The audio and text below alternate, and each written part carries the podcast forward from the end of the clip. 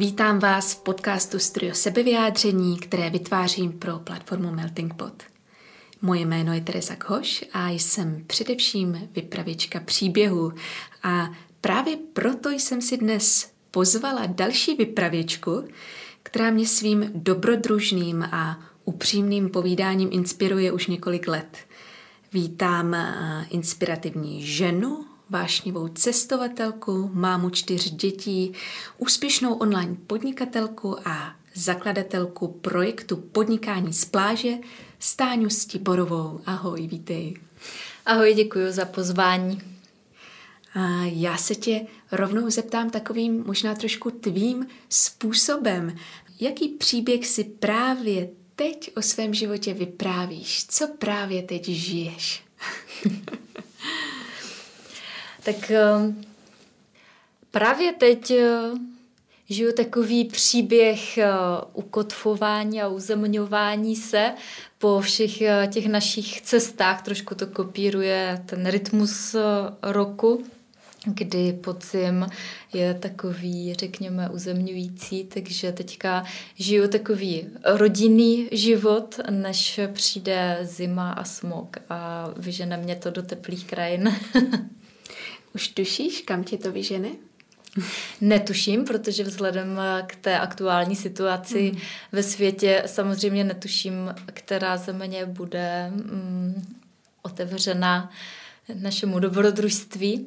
Nicméně tohle to jsem měla vlastně i předtím, před covidem, že jsme se často rozhodovali o destinacích a o cestách na poslední chvíli. Nebylo výjimečné u nás, že jsme se v pondělí rozhodli, že chceme třeba letět na Island a v úterý jsme letěli protože zrovna na Islandu bylo hezké počasí, kterého jsme chtěli využít. Takže já se ráda rozhoduju spontánně a na poslední chvíli, takže mě to vlastně nevadí, že teď, kdy natáčíme tenhle podcast a je září, tak nevím, kam poletím třeba v lednu nebo v listopadu.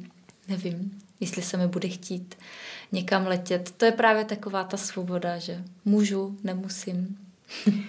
A co tě motivuje v životě k tomu dělat rychlá, spontánní rozhodnutí a neváhat dělat mm-hmm. věci? Je to život, je to smrt, je to chuť zažívat. Mm-hmm. Mm. No, jako těch věcí, těch věcí samozřejmě je více, které mě motivují. Jedna z nich je samozřejmě to, že mě to baví. Já jako díky tomu, že se teď rozhodnu a teď dělám, tak jako tohle je něco, díky čemu se cítím naživu. A uh, samozřejmě tou velkou motivací v tomhle je právě smrt protože tím, že život je konečný a nikdy nevíme prostě, kdy skončí, uh, tak uh, nechci odkládat ty věci na později, nechci odkládat na potom, chci prostě je udělat v tu chvíli, kdy to tak cítím a kdy vím, že prostě pokud bych je neudělala, tak bych jich potom litovala. Hmm. Um, kdy v tom, na tom cestování se to dá samozřejmě ukázat hezky. Já jsem procestovala opravdu kus světa, navštívila jsem všechny země, o kterých jsem snila a mnohem víc. A um, samozřejmě, pokud bych to odkládala na dobu, až děti vyrostou nebo až něco, tak eh, by se taky mohlo stát, že bych se do velké části těch zemí už nikdy nepodívala, nebo bych se do nich podívala až za hodně dlouhou dobu, až bude zase situace ve světě jiná. Takže um, neodkládám věci a neodkládám je, protože um, nechci litovat, že se nestaly. Hmm. A druhá věc je, že mm, já chci vlastně využít vždycky to svoje nadšení, protože to nadšení a radost, to je to, co dává vlastně té myšlence energii a sílu.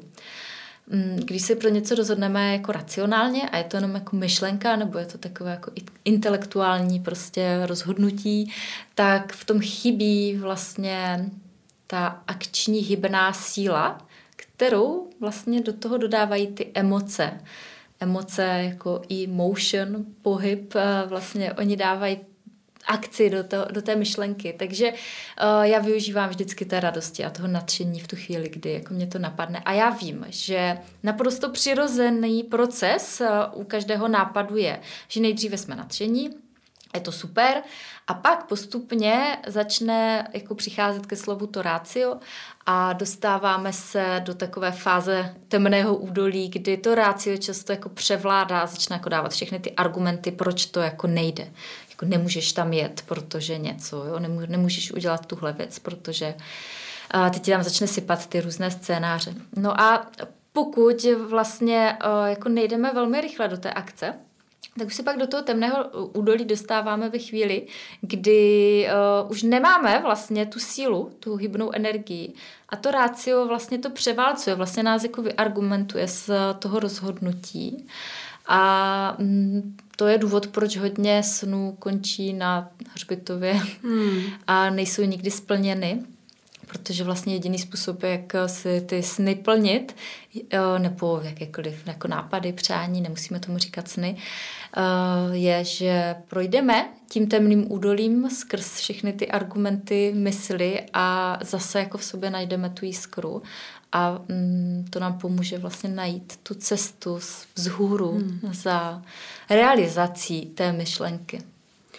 Co bys doporučila lidem, kteří spadli do toho temného údolí a prostě se z něho nezvládli vyhrabat a nalezli se v nějakém období úplné vyčerpanosti nebo vyhoření, mm-hmm. tak jakou první pomoc bys jim doporučila? Mm-hmm.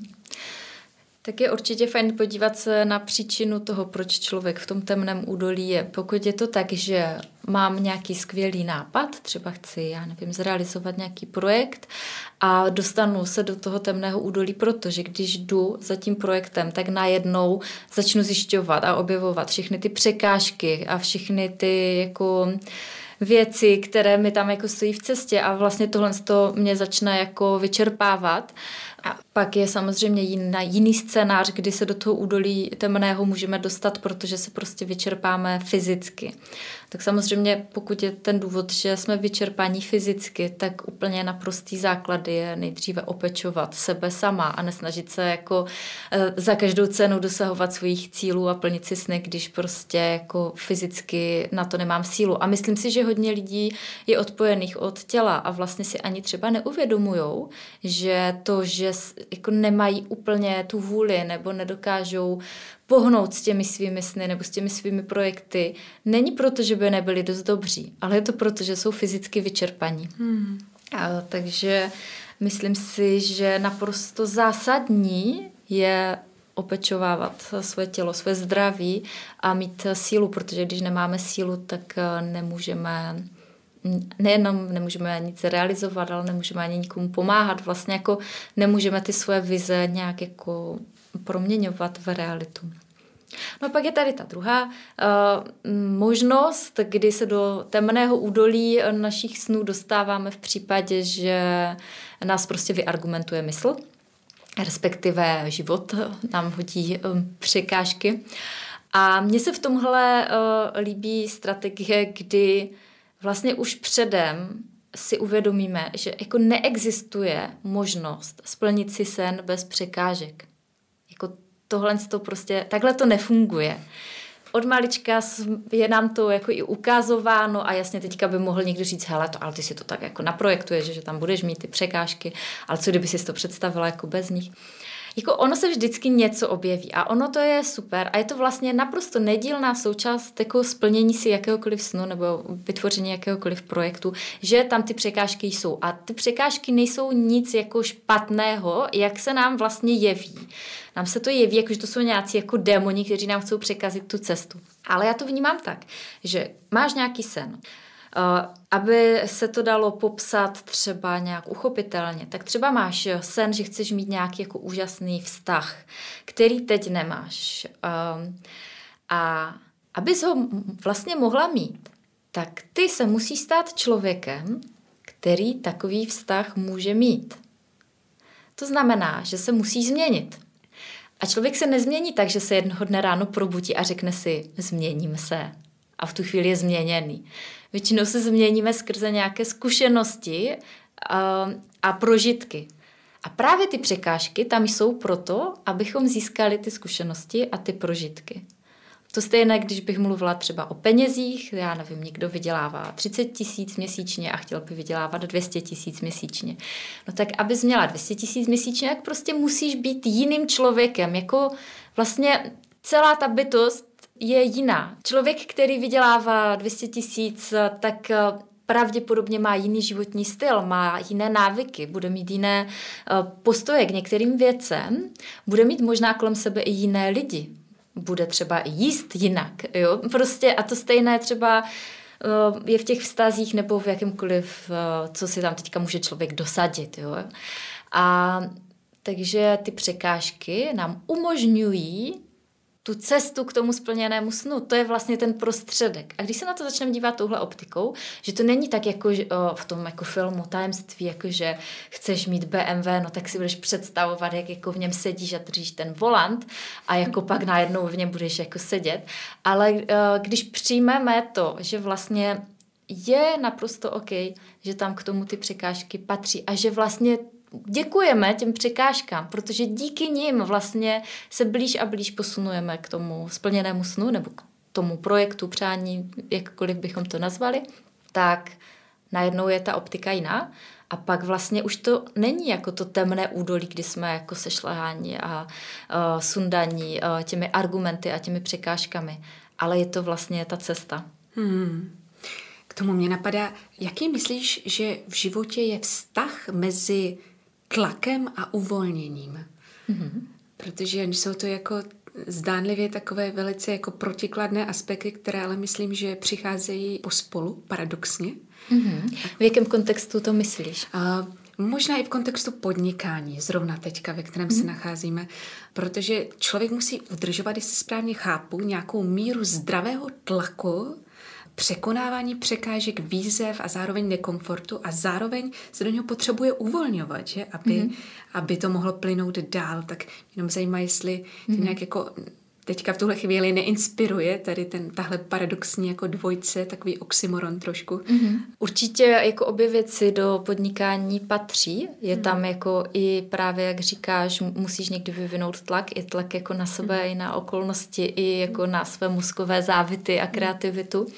Ale zároveň, když jako tlačíš příliš, mm. tak eh, to rupne a jako končí to. Takže si člověk vlastně sám v sobě musí najít tu míru jako toho tlaku, který je v tom vhodný. A to je zase jako ten proces, ve kterém se to učíme a někdy jako přestřelíme a vlastně srazí nás to třeba do nějakého vyhoření nebo hmm. třeba do nějaké nemoci. Jindy zase jako netlačíme dostatečně a je to moc rozplizlé. Myslím, že je to takový proces učení se jako sebe sama, jako co mi teda bude fungovat. Já jako jsem měla samozřejmě ve svém podnikání fázi, nevím úplně, jestli bych to nazvala fází tlaku, spíš jako fází, kdy bylo potřeba vyvinout velkou vůli a hmm. jako opravdu hodně energie.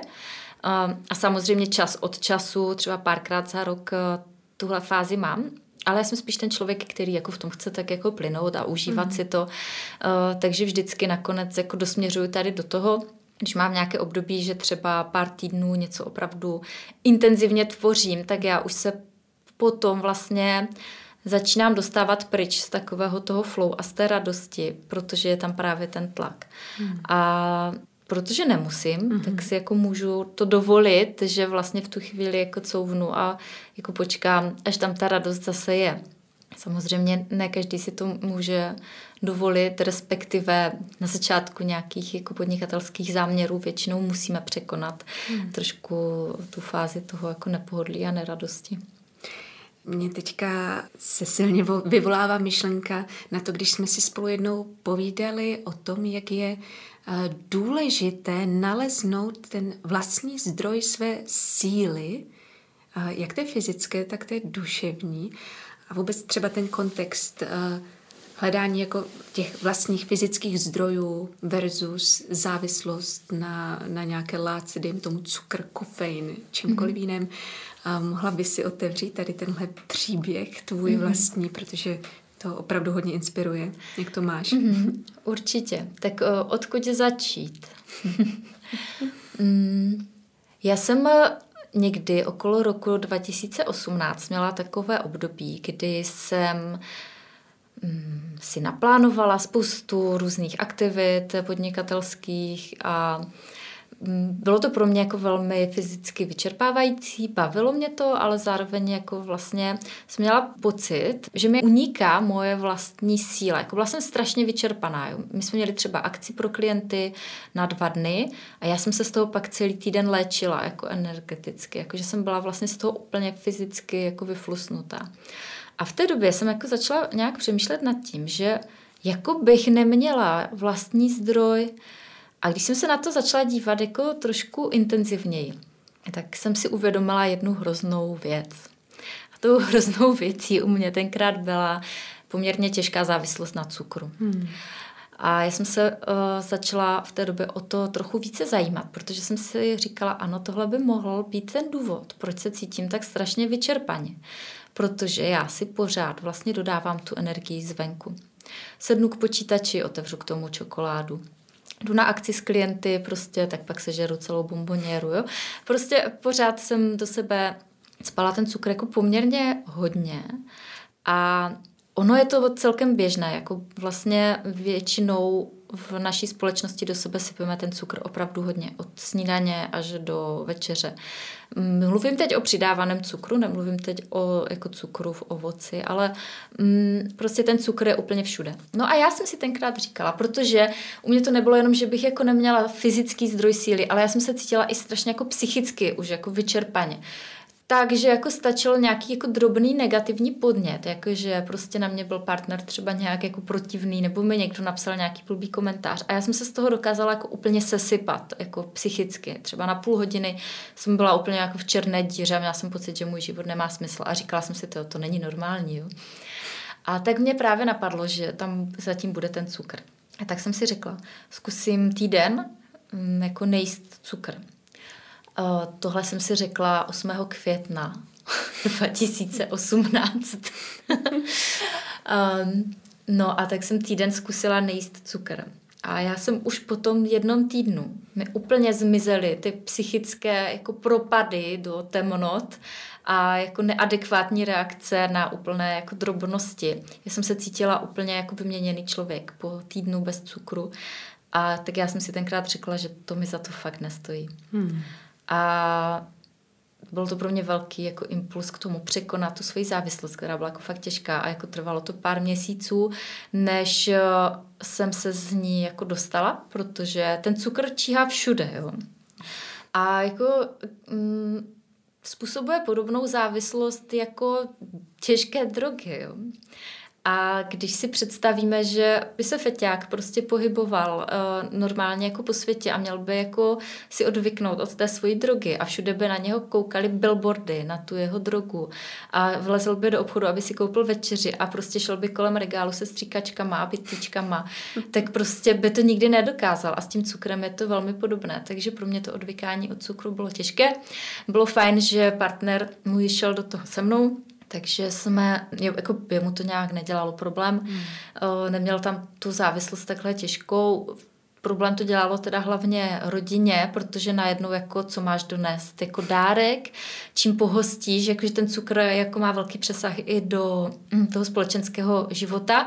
Často cukr je vyjádřením lásky nebo nějakého hmm. vztahu a vlastně pro tu rodinu to bylo jako poměrně těžké, nebo pro některé části rodiny je to těžké dodnes kdy máme už téměř konec roku 2021, to znamená, že už více jak tři roky vlastně ten cukr v, těch, v tom mém životě není.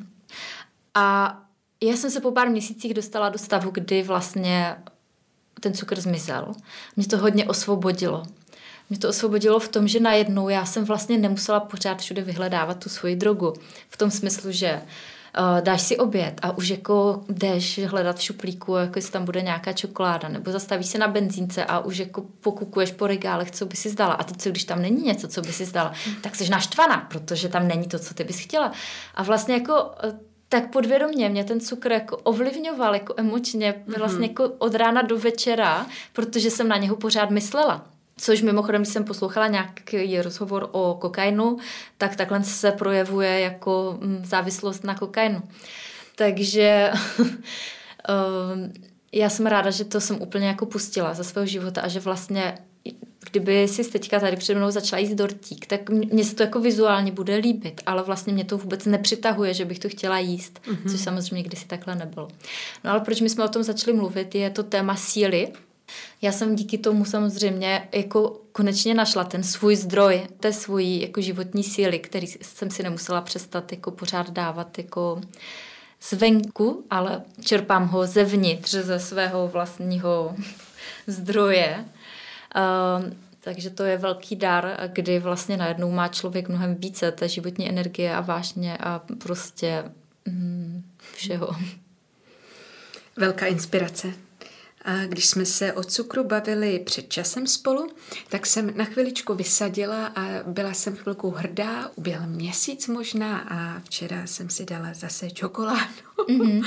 a zase Hele, ale to je jako fajn říct, že to není jako selhání, jo? Mm-hmm. že prostě pořád je lepší pro tělo jako být měsíc bez cukru a pak si dát čokoládu, než si dát tu čokoládu každý den. Uh, to jo, ale je to opravdu silný společenský rituál a vnímám to, že když je mi to nabídnuto někým, koho mám ráda, je to těžké odmítnout a vlastně i zbuzuje to ve mně takové jako nové alibi, proč to udělat, no, proč mm-hmm. to nedodržet. Je, takže mhm. ta taktika jako po týdnu si vždycky ten slib obnovit, to je jako velice zajímavé, protože jak vidím, ten týden může trvat i tři roky a možná celý život, kdo ví. Mm-hmm, určitě. A já to mám už dneska tak, že o, vlastně jsem začala ten cukr vnímat trošku jinou optikou. Jako předtím to byla vlastně jako droga, která mě jako vlastně absolutně ovládala.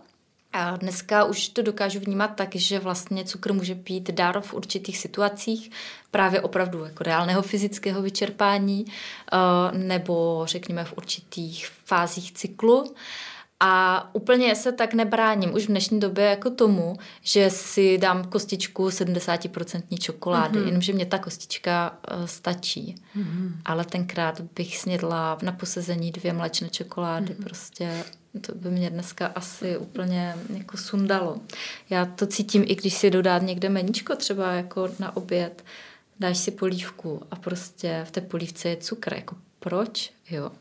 Nebo hmm. v různých takových jako běžných uh, jídlech. A já už to jako nejím, protože mě to, mě paradoxně cítím, jak mě to vyčerpává, když bych si jako dala něco, nebo omelem si dám něco, v čem ten cukr je. Právě takhle jako, že mi někdo dá oběd třeba, tak já jsem potom strašně vyčerpaná. Takže pořád tam jako mám to, že absolutně mi to za to nestojí a jako nepouštím hmm. se do toho, ale zároveň vím, že když bych jako chtěla, takže už to ve mně nespustí jako znova tu závislost, že si můžu jako dovolit využít mm-hmm. tu mhm. sílu toho cukru. Mm-hmm. To je dobré, protože nic není jako černé nebo bílé. Mm. Jo. I v tom cukru je samozřejmě něco, co je, je super a vlastně ten náš pračlověk to tam vidí a jde do toho jako se vší, se vší vervou.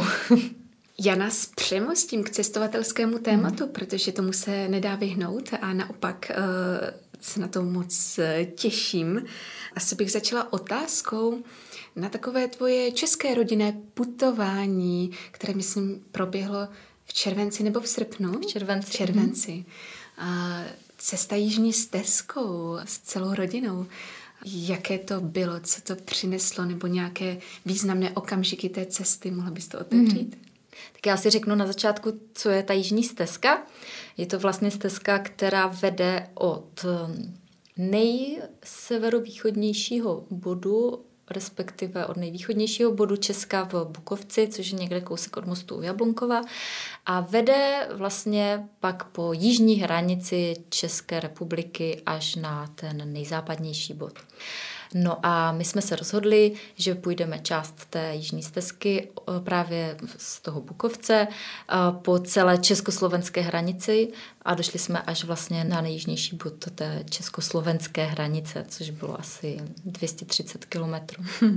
No a ten důvod vlastně, jak to ke mně přišlo, je docela zajímavý. Já jsem začala v červnu úplně intenzivně cítit, že se potřebuju vydat na pouť úplně mi jsem jako naskakovali obrazy, když jsme byli jako třeba na pouti eh, na svatojakubské cestě před pár lety nebo v Nepálu eh, na pouti, tak eh, mi vlastně začaly najednou jako naskakovat ty emoce a úplně jsem cítila, že potřebuju se vydat na nějakou pouť. A zároveň my máme hodně rádi tu českou přírodu na jaře a v létě. A můj muž nechtěl nikam prostě cestovat a já jsem to celkem chápala, respektovala, jakože chtěli jsme jako si užít vlastně ten domov, a zároveň jsme ale cítili, že chceme jako někam jet nebo vyrazit na tu pouť. No a v tu chvíli ke mně úplně jako náhodou v úvozovkách přišla informace o té jižní stezce, takže jsme to vymysleli i s nějakým supportem, protože jsme měli s sebou ty dvě mladší děti, nešli jsme celá rodina, šli jsme s mladšími dětmi, které mají pět let a dva roky a ta stezka je vlastně naplánovaná tak, že každý den jdeš zhruba 20 až 25 kilometrů, což jsme věděli, že ten pětiletý syn eh, jako tolik neujde. Takže já jsem potřebovala to trošku rozplánovat jinak, eh, což byla jako fajn výzva, že některé trasy šel s námi a tam jsme to zkrátili třeba na takových 15 kilometrů denně. A eh, šla s náma i dvouletá Sofenka, kterou jsem nesla. A některé trasy teda o, přijeli babička a děda, my jsme je ubytovali mm, jako poblíž a třeba jako několik dní byli s těmi dětmi a my jsme šli ty dlouhé, třeba 25-kilometrové pochody, nebo tam, kde bylo opravdu velké převýšení. Takže ve finále Jurášek s náma ušel 111 kilometrů hmm. a zbytek e, jsme šli hmm. bez něj. Bylo to krásné, protože člověk projde celé ty Beskydy a Javorníky a Bílé Karpaty a vlastně může i jako sledovat, jak se mění uh, ti lidé, jak uh, se mění samozřejmě ta příroda, výhledy. Uh, my jsme šli ještě v takovém čase hojnosti, kdy všude prostě byly dary přírody, jako borůvky, třešně, jahody, uh, moruše, prostě všude něco plodilo a bylo krásné si to opravdu naplno užít. Já si nepamatuju, že bych si někdy v životě užila tolik borůvek, protože fakt prostě každý den je člověk od rána do večera v té přírodě a jde z místa na místo. Vlastně ta mysl mm, prvních pár dní na pouti, jakékoliv pouti, vlastně má hodně témat k řešení, na které v běžném životě jako úplně nemáme čas. No jenomže po pár dnech se ta mysl vyčerpá a už prostě se ti nad těma věcma nechce přemýšlet. Prostě už jako ten mozek je vyčerpaný tím a v tu chvíli přichází jako krásná fáze ničeho hmm. a všeho. Takový prostor o, očistný, kdy vlastně to tělo se očišťuje skrze tu bolest z toho náročného výkonu, který jako je poměrně extrémní. Ono se to jako nezdá, jakože jdeš 15-20 kilometrů, jako to vlastně jako nic není. Jenomže když do toho neseš třeba 13 kg živé váhy, v podobě dvouletého dítěte, nebo můj muž nesl 20 kilo jako náklad všech našich věcí, tak tě samozřejmě všechno bolí. A takže to tělo je hodně zpřítomněné a zároveň teda ta mysl se postupně jako velmi očistí a přichází taková fáze jako velké inspirace hmm. a velkého takového osvobození od něčeho, co třeba v čem člověk mnoho měsíců jel a najednou jako to může konečně pustit. Takže doporučuji určitě všem a je krásné na týžní stezce, že ona je vlastně jako dost, nebo existuje ještě severní stezka, ta zase vede po té severní eh, hranici česko-německá a česko-polská. A doporučuji to a je to krásné, že vlastně kdokoliv může začít kdekoliv a ujít jakoukoliv část.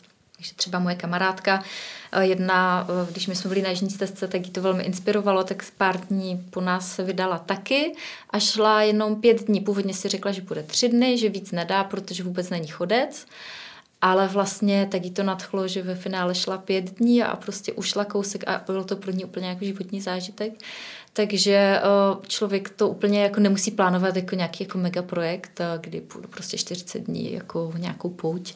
My jsme šli jenom, myslím, 17 dní nebo 18 dní hmm. a prostě i dva, tři dny mají svůj smysl, protože ono je to jako fakt hezké, když jdeš jako od někud někam a dál a dál a dál a vlastně všechno, co potřebuješ k životu, jsou jenom tvoje nohy. Ty ve mně vždycky vyvoláváš chuť po tom poutnictví a hned mám chuť si vždycky naplánovat nějakou, nějakou pout, nějakou trasu. Je krásné si uvědomit, že ji člověk může najít všude kolem sebe, tu svoji pouť, že nemusí vlastně cestovat tak mm. daleko, že to není uh, nedosažitelný sen, ale Rozhodně. Uh, Že ty zdroje jsou všude okolo. Hmm. A ještě bych k tomu dodala, že ono jako samozřejmě bylo úžasné jít legendární svatojakubskou cestu, ale je stejně úžasné jít tím svým krajem. Já jsem mhm. tady eh, v Beskydech vlastně jako prožila svůj život do posud a Přesto jsem ho viděla najednou úplně jinýma očima a prošla jsem místa, na kterých jsem nikdy předtím nebyla. A vlastně to člověku dá zase takový jako jiný pohled na, tu, na ten jako domov a na ty kořeny, takže i v tom je to zajímavé. Po všech těch cestách, které prožíváš a které pořád probíhají, tak kde zrovna teďka vnímáš své kořeny? Já pořád vnímám své kořeny na okraji Beskyt. Hmm. Byly doby, kdy jsem chtěla velmi utéct, jako tady z toho severomoravského kraje, ať už kvůli tomu klimatu, který tady je, tak kvůli tomu, že je to takový rázovitý kraj z hlediska hm, chování, nebo jako z hlediska jakési nálady té společnosti, to Ostravsko je takové jiné a Karvinsko. A vlastně jsem tam měla k tomu takový nějaký jako odpor. A tak jsem jako hodně utíkala nejdříve. A postupem času, když jsem opravdu měla možnost nejenom jako cestovat, ale hlavně žít na mnoha jiných místech světa i Česka, tak jsem se začala ráda vracet domů. a najednou jsem tady začala vidět to dobré a to, co tady mám ráda a přijmout vlastně i ty negativa. A já myslím, že to je takový přirozený proces života. Já jsem nad tím přemýšlela, když jsem měla zrovna dneska tady natáčet s tebou, že vlastně tak, jak my ženy jsme jako cyklické v průběhu měsíce, tak jsme cyklické i v průběhu života. Když máme takovou tu fázi té pany, jako mezi tím, řekněme, 20, 20. a 30. rokem, tak samozřejmě jako je tam ta akce a prostě jako uteču tady jako z toho a jako pro, prožiju všechny ty dobrodružství. A pak, když se jako dostane člověk do té mateřské fáze, tak vlastně oceňuje i kvality toho domova zase jinak. A to cestování získá trošku jiný rozměr. Takže já už mnoho let necestuju, abych utíkala, ale uh, cestuju, protože to miluju a protože velmi ráda objevuju nové kultury. Hlavně je to pro mě i taková cesta osobního rozvoje, to cestování. Uh, utíkám teda ještě, jako abych byla opravdu autentická, tak utíkám v únoru a v březnu protože to nedávám. Jako, na tom jsem pořád ještě nenašla jako víc pozitiv než negativ. Ten únor a březen na Ostravsku je krutý, takže eh, to utíkám stále. Ale mm, jako vím, že jako můžu, ale nemusím. Už v tom mám mnohem větší lehkost, když jsem v tom měla jako takovou urputnost. Takže tak, no a ty se ptala, kde vnímám svůj domov, no, takže tady. Hmm. Vy jste se letos eh, s celou rodinou vydali do Afriky, mm-hmm. do Tanzánie. Co převratného se tam pro tebe stalo? Mm-hmm. Tanzánie byla pro mě mnohem převratnější, než jsem čekala. Vlastně Tanzánie nebyl nikdy můj sen, jo. Nebo Afrika vůbec. My jsme s mým mužem procestovali opravdu kus Ázie a celou Evropu. Mm, kousek Ameriky i a nikdy jsme nechtěli do Afriky, prostě jsme se toho báli.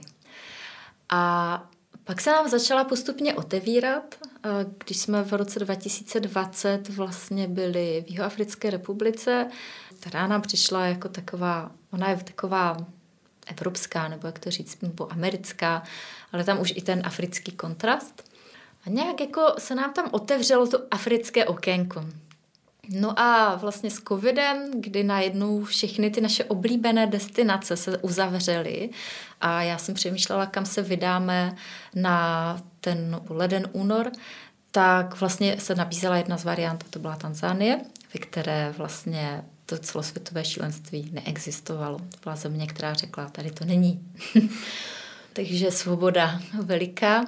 Takže my jsme se nejdříve vydali na Zanzibar, kde jsme byli několik týdnů, potkali jsme se tam s tolika kamarády, jako my se vždycky na cestách potkáme s tolika lidmi, kteří jsou jako na stejné vlně, takže jako tohle na to miluju, takže na Zanzibaru to bylo období setkávání velkého.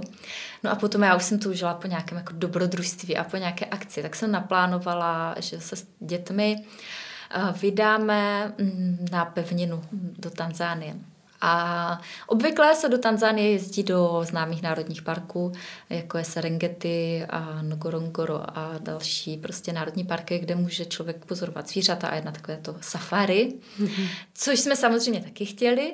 A zároveň mě velmi fascinují lidé a mě velmi fascinují kultury a fascinuje mě jako to, když někde na světě žijou ti lidi přirozeně. Protože já v té přirozenosti vnímám tu pravdu. To, kam bych se měla vrátit, to, kde je to štěstí lidské. Protože v té naší západní společnosti, já nechci říkat, že by byla špatně, Ona je jako úžasná, já miluju spoustu jako vědobytku západní civilizace, ale trošku už nás to převálcovalo ať už z toho pohledu, jako že můžeš mít úplně všecko, můžeš mít rajčata v lednu, prostě uh, máš teplou vodu, topení, prostě nemusíš si nic stavět, šít, pěstovat, všechno si můžeš koupit vlastně. Stačí jenom vyměňovat svůj čas za peníze, můžeš si koupit úplně všechno. A pak tady je obrovské množství lidí na antidepresivech, obrovské množství lidí uh, s cukrovkou, protože vlastně my někde jako uvnitř, i ty naše těla to ví a my, naše duše to ví, že to, tohle není správně. A tak mě vždycky fascinovalo hledat jako tu přirozenost, protože tady po tisíce let jsme se rodili do něčeho a najednou je to sto let jinak. Hmm. Takže mě fascinují ty kultury, které ještě v něčem jako teda žijou tak, jak se žilo těch tisíce let což v té Africe je k tomu krásná příležitost. V Tanzánii žije velké množství eh, kmenů, teď neřeknu to číslo přesně, ale jako jsou to desítky různých kmenů, které tam žijou jako v souladu, ale ta kultura těch kmenů je velmi odlišná. Takže my jsme nejdříve zavítali mezi Masaje, což je velmi rozšířený kmen, kdy asi 3 miliony Masajů žije v Tanzánii a 3 miliony v Keni jsou takový velmi specifičtí. Jsou to pastevci, kteří mají velké stáda kos a žijou vlastně na pláních kolem Kilimanjára v takové vyšší nadmořské výšce. A už teď, když o tom mluvím, tak úplně jako s, jsem z toho jako nadšená. Mm, my jsme tam přijeli vlastně eh, se všemi čtyřmi dětmi a já jsem byla velmi ráda, že jsem tam mohla vzít hlavně i ty teenage děti, ukázat jim jak je, jak je ten život jinde, protože jsme měli možnost být v masajské vesnici, my jsme spali vlastně v takovém projektu, který tam vystavěli, že jako je člověk ubytovaný vlastně v těch typických masajských domech, jí to masajské jídlo, vlastně starají se o tebe ti masajové a můžeš s nima zažít různé věci, například navštívit jako opravdickou masajskou vesnici, což jako je celkem hustý zážitek, protože to je zážitek, kdy se najednou ocitneš jako v domku, který je splácaný z hlíny a hoven kravských. A nejenom, že se v něm ocitneš, ale jako, což jsme třeba jako předem nevěděli, že jako ho budeš s nimi stavět. Hmm.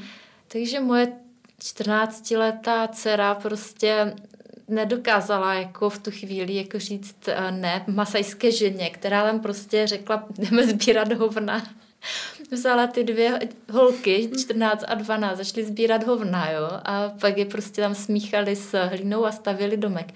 Si ty děti nejdřív v nich byl samozřejmě nějaký odpor, jo, ale jako po chvíli se vlastně do toho jako úplně uvolnili a teď jako se tam povídali jako s těma masajkama a najednou na nich bylo vidět, jak eh, do toho vplynuli a jak jim to připadalo v pohodě. Pak tam zavítali jako do domečka. Já jsem to trošku pozorovala, protože jsem ještě maličkou dvouletou Sofinku nebo ještě nebyla ani v dvou letá, v té době rok a půl, tak jsem spíš pozorovala jako to dění a teď jako ty holky vklouzly tam jako do domku a šly tam vařit eh, čaj na nějaké jako mm, ohniště, které není ani komín, tam ležela paní s novorozencem v totálně jako zadýmené jako chaloupce a teď prostě ta moje dcera tam jako dělala ten čaj a říká, mami, na to by se dalo zvyknout.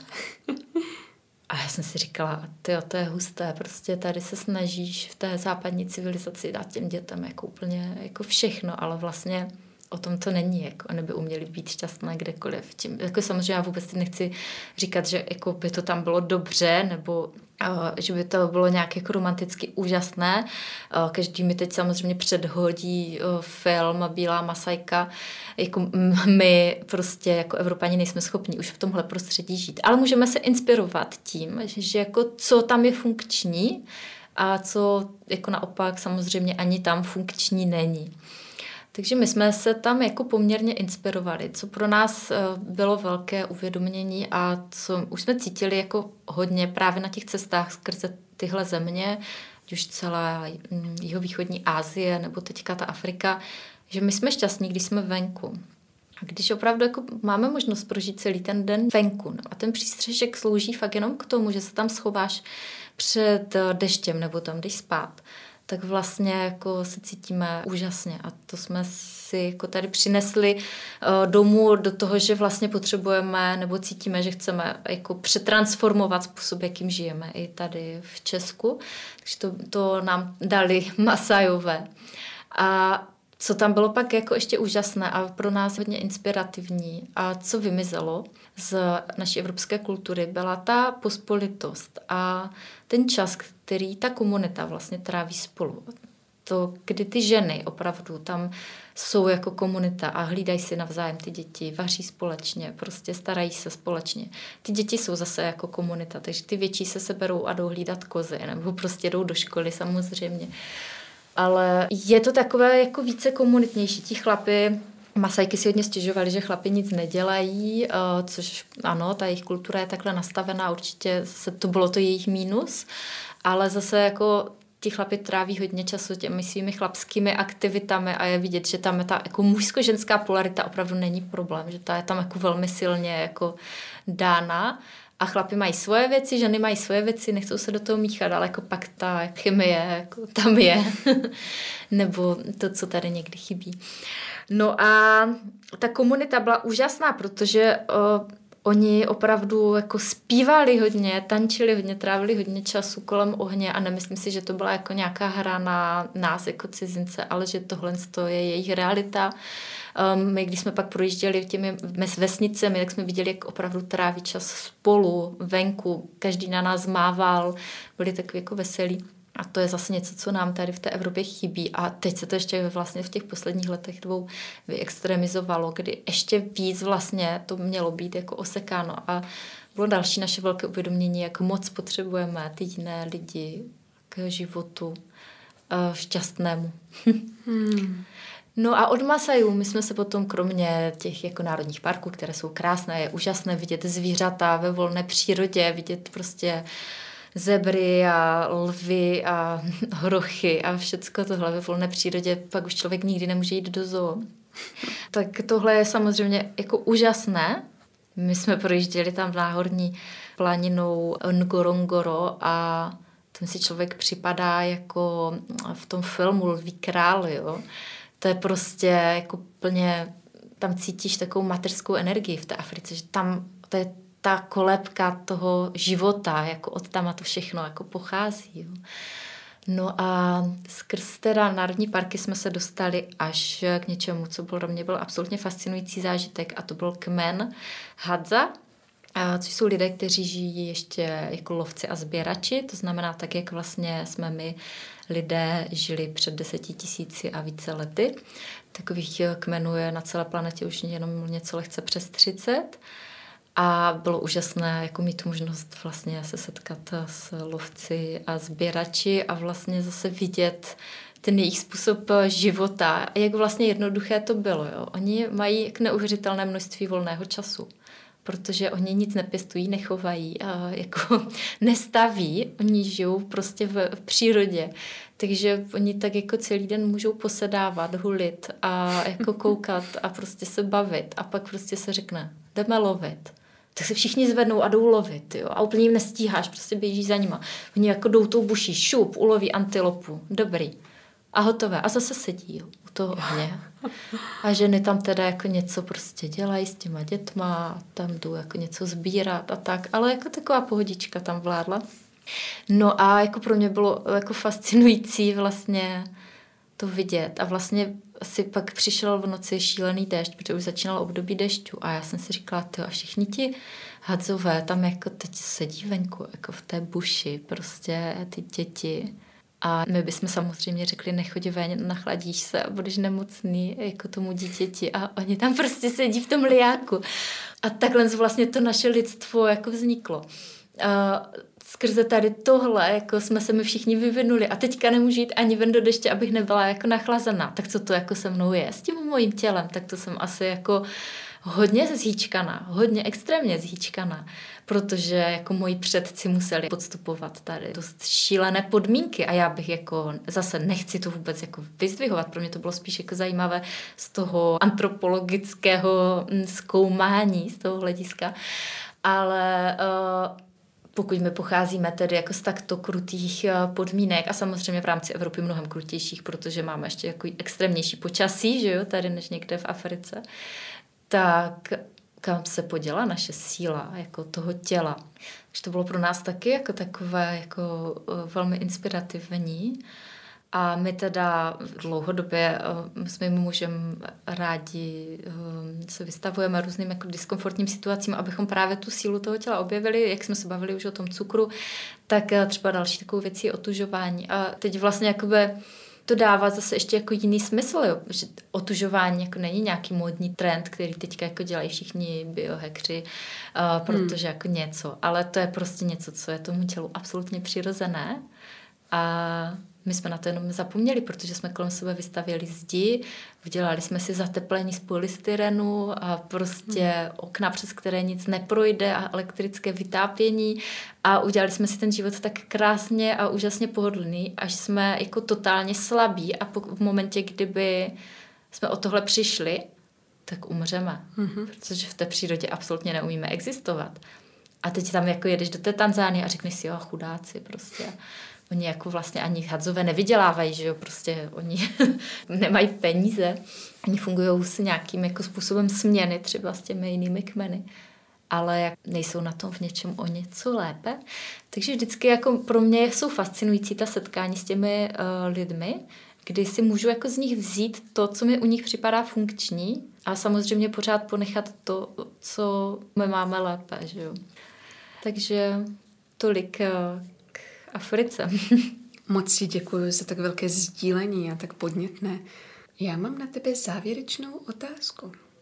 Kdyby si teď mohla přát cokoliv, byly by to tři přání, tak co bys vyslovila právě teď, v tuhle chvíli?